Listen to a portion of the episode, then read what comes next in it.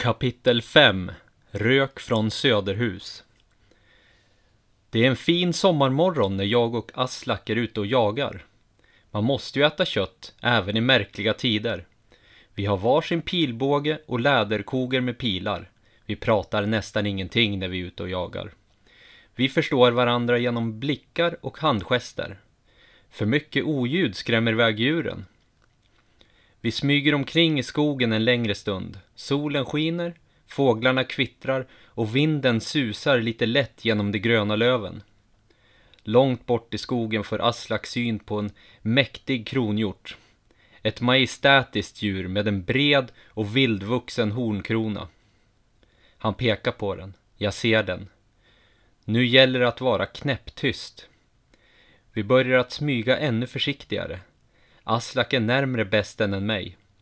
Han lägger en pil över sin båge och smyger hukat framåt. Varje steg tas med yttersta försiktighet och lätthet så att man inte råkar knäcka en gren på marken. Djuret är snart inom räckhåll. Det står och äter av det gröna gräset. Bara ett par steg till och Aslak är nu inom räckhåll.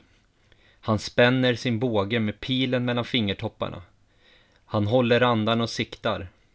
Pilen släpps loss med en väldig kraft. Den susar genom vinden. Djuret vänder på sitt huvud mot oss och springer iväg när pilen slår i ett träd. Djuret är borta på ett ögonblick. Han sköt för högt. En djup suck är det enda som låter. Aslak hänger med sitt huvud. Jag går och hämtar pilen. Den sitter hårt i trädet och jag måste lirka loss den. Rök! skriker Aslak. Jag tittar mig omkring. På andra sidan sjön reser sig en stor rökpelare. Röken reser sig högt mot himlen där den skingrar sig. Det är Söderhus, skriker jag rakt ut. Jorun är i fara, tänker jag. Jag kastar min båge och mitt koger och börjar att springa allt vad jag kan. Aslak också. Vi springer som tokiga, fortare än vad benen orkar med. Vi springer långt, men vi måste stanna för att det inte går längre. Jag lutar mig framåt med händerna på mina knän. Bröstet är som en blåsbälg. Halsen rosslar upp slem som jag spottar ut. Jag orkar inte längre. Men springer vidare på ren vilja. Samma sak. Om och om igen. Hysteriskt springande och kortare ofrivilliga raster. Vi börjar att närma oss Söderhus. Rökpelaren har tunnats ut. Vi går sista biten. Våra kroppar orkar helt enkelt inte längre. Jag vet inte hur lång tid vi har sprungit. Målet kommer inom synhåll. Husen verkar intakta. På marken utanför storhuset ser jag en stor hög av bränt trä och aska. I mitten står en bränd tjock trästam upp. Bredvid den ligger tre förkonade figurer. Mitt sinne snurrar. Är det människor, tänker jag. Hela min värld krossas. Jag faller ner på knä. Nu ser jag att figurerna är brända människor. Jurun och hennes föräldrar. Hela mitt väsen blir svagt. Jag kan knappt röra mig. Tusentals tankar och bilder passerar framför mina ögon. Tårarna fullständigt sprutar från mina ögon. Det känns som om jag ska svimma. Vad bölar du för? Ställ dig upp, du ska vara glad. Det är i himlen nu alla tre. Vi renade deras syndiga själar med eld, ropar en man som kommer ut ur huset. Han har broder Nikolaus tätt bakom sig. Jag blir ursinnig. Vreden tar över hela mitt väsen. Mitt ansikte rynkar ihop sig av ilska. Jag tar tag i en sten från marken, ungefär lika stor som en knytnäve, och rusar upp mot mannen. Innan han ens insett att jag är på fötter så slår jag till honom hårt över munnen. Tänder och blod flyger. Han ramlar bakåt medvetslös. Ringbrynjan rasslar när han faller. Jag slår honom med stenen igen och igen. Fem, sex gånger. Hårt i ansiktet. Så att han inte kommer att kliva upp igen. Någonsin. Broder Nikolaus blir vettskrämd och springer in i det avlånga stora huset och låser dörren efter sig. Jag rusar efter och sparkar och slår allt vad jag kan på dörren. Det är till ingen nytta. Bredvid dörren står en stor klyvyxa med skaftet uppåt och lutar mot timmerväggen. Jag tar den och hugger ett par kraftfulla hugg mot dörren. Dörrens trä har hunnit blivit gammalt och torrt. Det börjar att gå sönder direkt. Ett tiotal hugg och dörren är helt sönder. Varje hugg avger ett fasansfullt brak. Jag rycker bort de sista trasorna av dörren och går in i huset.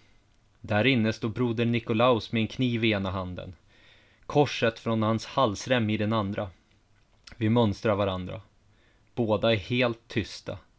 Solen lyser in genom dörröppningen och det finns ett fåtal facklor där inne. Annars är det mörkt och instängt. Jag närmar mig honom och jag vet att en yxa är mer värdefull än en liten kniv i det här läget. Det vet nog han med. Broder Nikolaus mod brister.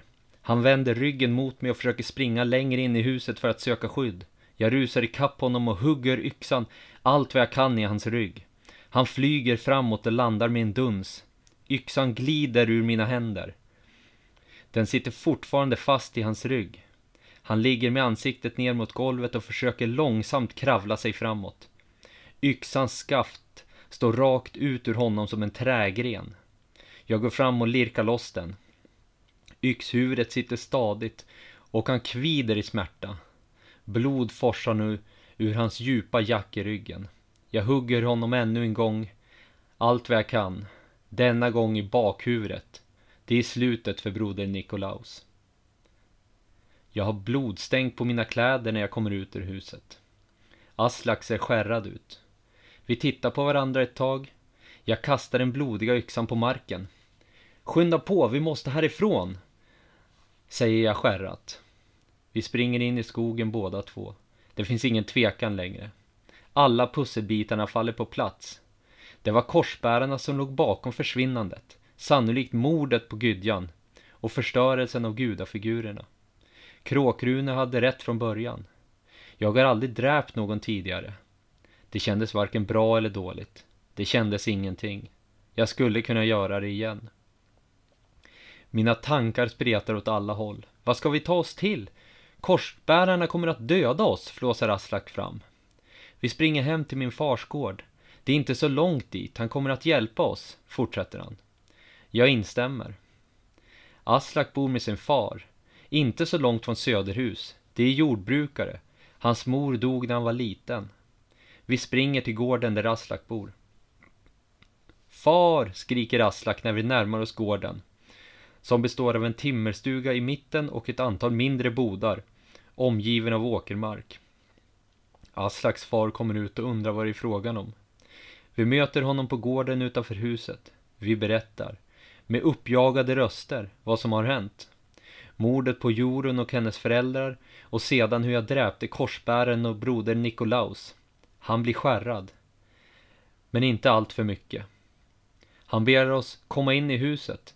Väl där inne börjar han rota omkring. Han ger oss varsin klyvyxa och ett grått knyte med bröd och ost att dela på. Går nu. Färdas västerut. Till Ulvön, säger han. Till moster Turid, frågar Aslak. Hans far nickar. Ja, där kan ni få hjälp, om gudarna vill, säger han. Jag ber honom att tala om för mina föräldrar vad som har hänt. Aslak säger att han vet vägen och vi skyndar oss ut ur huset och in i skogen. Vi går västerut. Aslak har varit på Ulven många gånger. Han har tvåmänningar där. Det är ungefär mitt på dagen nu. Mitt sinne flackar när jag tänker på Juron. Vi går i rask takt, med yxor i våra händer och säger ingenting till varandra. Det är en dag och en natts vandring till Ulvön, kanske kortare om vi håller den här takten. Vi går till solen påbörjar sin nedfärd.